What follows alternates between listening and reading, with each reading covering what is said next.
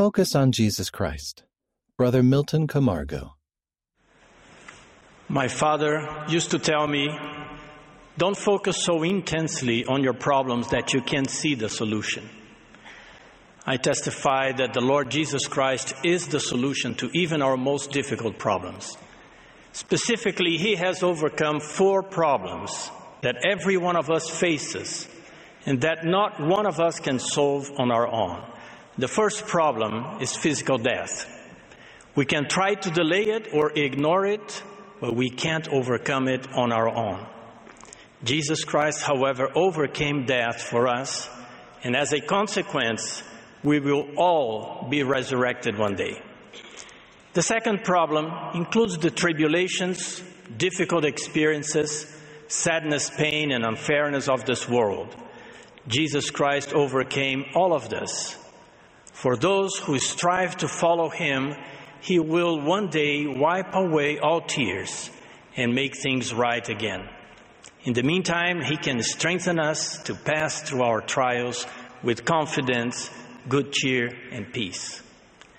The third problem is the spiritual death arising from sin. Jesus Christ overcame this problem by taking upon himself the chastisement of our peace. Because of his atoning sacrifice, we can be freed from the consequences of our sins if we have faith in the Savior, sincerely repent, accept the covenant the Father offers us through essential ordinances such as baptism, and endure to the end. The fourth problem is our limited, imperfect natures. Jesus Christ has the solution to this problem too. He doesn't just erase our errors and make us innocent again. He can work a mighty change in our hearts that we have no more disposition to do evil, but to do good continually. We can be perfected by the grace of Christ and one day become like Him. Unfortunately, too often we concentrate so much on our own problems that we lose focus on the solution, our Savior Jesus Christ. How do we avoid that mistake? I believe the answer lies in the covenants we are invited to make with Him and our Father in heaven. Our covenants help us focus our attention, our thoughts, and our actions on Christ. As we cleave unto the covenants we have made, we can more easily identify the things of this world that we should lay aside and the things of a better world we should diligently seek. That's what the people of Ammon did in the Book of Mormon.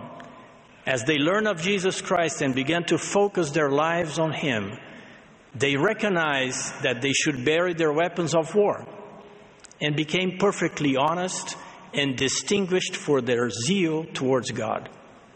Covenant keeping leads us to seek after whatever invites the influence of the Spirit and reject whatever drives it away. For we know that if we can be worthy of the presence of the Holy Ghost, we can also be worthy to live in the presence of Heavenly Father and His Son Jesus Christ. This may mean that we have to change our vocabulary using kinder words. It could mean replacing spiritually unhealthy habits with new habits that strengthen our relationship with the Lord, such as daily prayer and scripture study, individually and with our family. President Russell M. Nelson said that each person who makes covenants in baptismal fonts and in temples and keeps them has increased access to the power of Jesus Christ. The reward for keeping covenants with God is heavenly power, power that strengthens us to withstand our trials, temptations, and heartaches better. Renewing our covenants during the sacrament each Sunday is a great opportunity to examine ourselves and refocus our lives on Jesus Christ. By partaking of the sacrament, we declare that we do always remember Him. The word always is so significant. It extends the Savior's influence into every part of our lives. We don't remember Him only at church or only during our morning prayers or only when we're in trouble and we need something. Yes, we sometimes get distracted, we forget, we lose our focus, but renewing our covenants means that we want to always remember the Savior. that we will try to do so throughout the week and that we will recommit and refocus on Him again at the sacrament table next week. Clearly, focusing on Jesus Christ must be more than a Sunday at church activity. When President Nelson introduced Come Follow Me in 2018, he said, It is time for a home center church. He said we should transform our home into a sanctuary of faith and a center of gospel learning. And he made four wonderful promises to us if we do. The first promise your Sabbath days will truly be a delight. It will become a day when we draw closer to our Savior. As a young woman from Peru said, The Lord's Day is the day I get the most answers from the Lord. The second promise your children will be excited to learn and to live the Savior's teachings. That is why we talk of Christ. We rejoice in Christ. We preach of Christ. That our children may know to what source they may look for a remission of their sins. We do this so that one day, when our son goes out to work or to hike in the mountains or to hunt beasts in the forest as Enos did, he may remember what we taught him about Christ and about the joy of living the gospel. And who knows, maybe this will be the day when he will finally feel the spiritual hunger that turns him to Jesus Christ so he can hear the voice of the Lord saying to him, Thy sins are forgiven thee, and thou shalt be blessed. The third promise the influence of the adversary in your life and in your home will decrease. Why? Because the more we focus on Jesus Christ, the more sin loses its appeal. As our homes are filled with the Savior's light, there is less and less room for the darkness of the adversary. The fourth promise changes in your family will be dramatic and sustaining. Why? Because the change that Jesus Christ brings is a mighty change. He changed our very natures. We become new creatures. We gradually become more like the Savior, filled with His pure love for all of God's children. Who wouldn't want these promises fulfilled in their lives and in their families? What do we need to do to obtain them? The answer is to transform our homes into a sanctuary of faith and a center of gospel learning. And how do we do that? By focusing on Heavenly Father and Jesus Christ, making them the center of our family life, the most important influence in our home. Could I suggest that you begin by making the words of Christ found in the scriptures a daily part of your life? There is no prescribed formula for perfect scripture study. It could be five or ten minutes each day, or more if you can.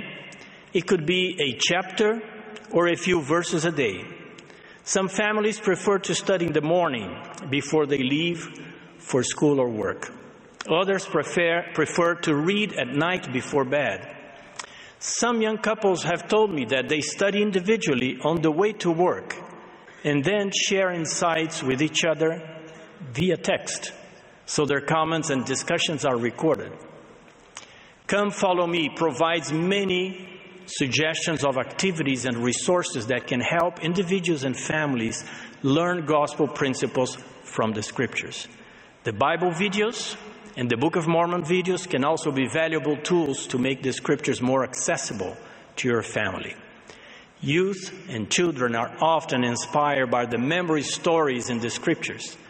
These stories and the gospel principles they teach will stay with your children like trusted friends when they need good examples of service, virtue, obedience, patience, perseverance, personal revelation, charity, humility, and faith in Jesus Christ. Over time, your consistency in feasting on the Word of God will help your children grow closer and closer to the Savior. They will come to know Him as never before. The Lord Jesus Christ lives today. He can be an active, daily presence in our lives. He is the solution to our problems. but we must lift our eyes and raise our sights to see him. He has said, Look unto me in every thought. Doubt not, fear not. As we focus on him and our Father in heaven, make and keep covenants with them, and make them the most important influence in our home and family, we will become the kind of people President Nelson envisioned a people who are able, ready, and worthy to receive the Lord when He comes again. A people who have already chosen Jesus Christ over this fallen world. A people who rejoice in their agency to live the higher, holier laws of Jesus Christ. In the name of Jesus Christ, amen.